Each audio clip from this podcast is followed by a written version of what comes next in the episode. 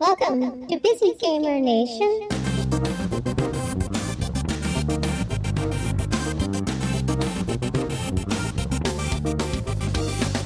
I am Christine Love, and this is a game called Ladykiller in a Bind. It's erotic visual novel about social manipulation, cross-dressing, and lots of kinky lesbian sex. Nice. So what inspired the game? It sounds interesting.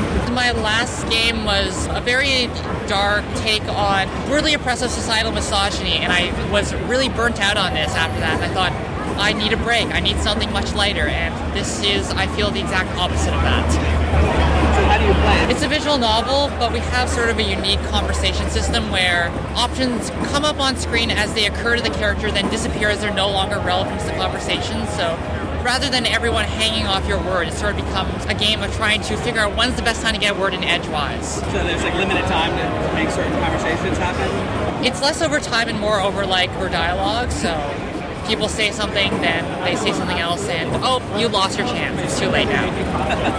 How long would you say it's going to be? We're going for about two hours per playthrough. but You can replay it multiple times to see every character. There must be like a lot of permutations.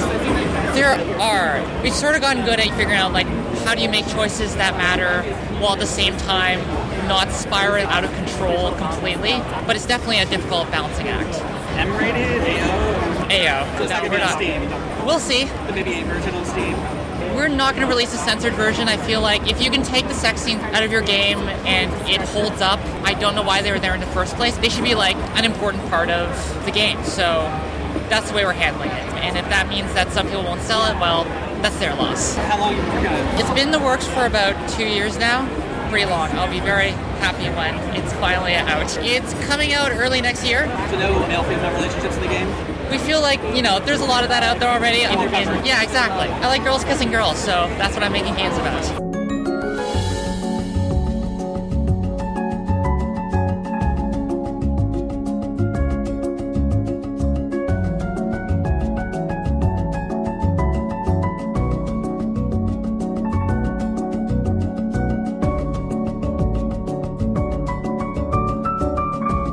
Find show notes, music credits, and other details at busygamernation.com whack podcast.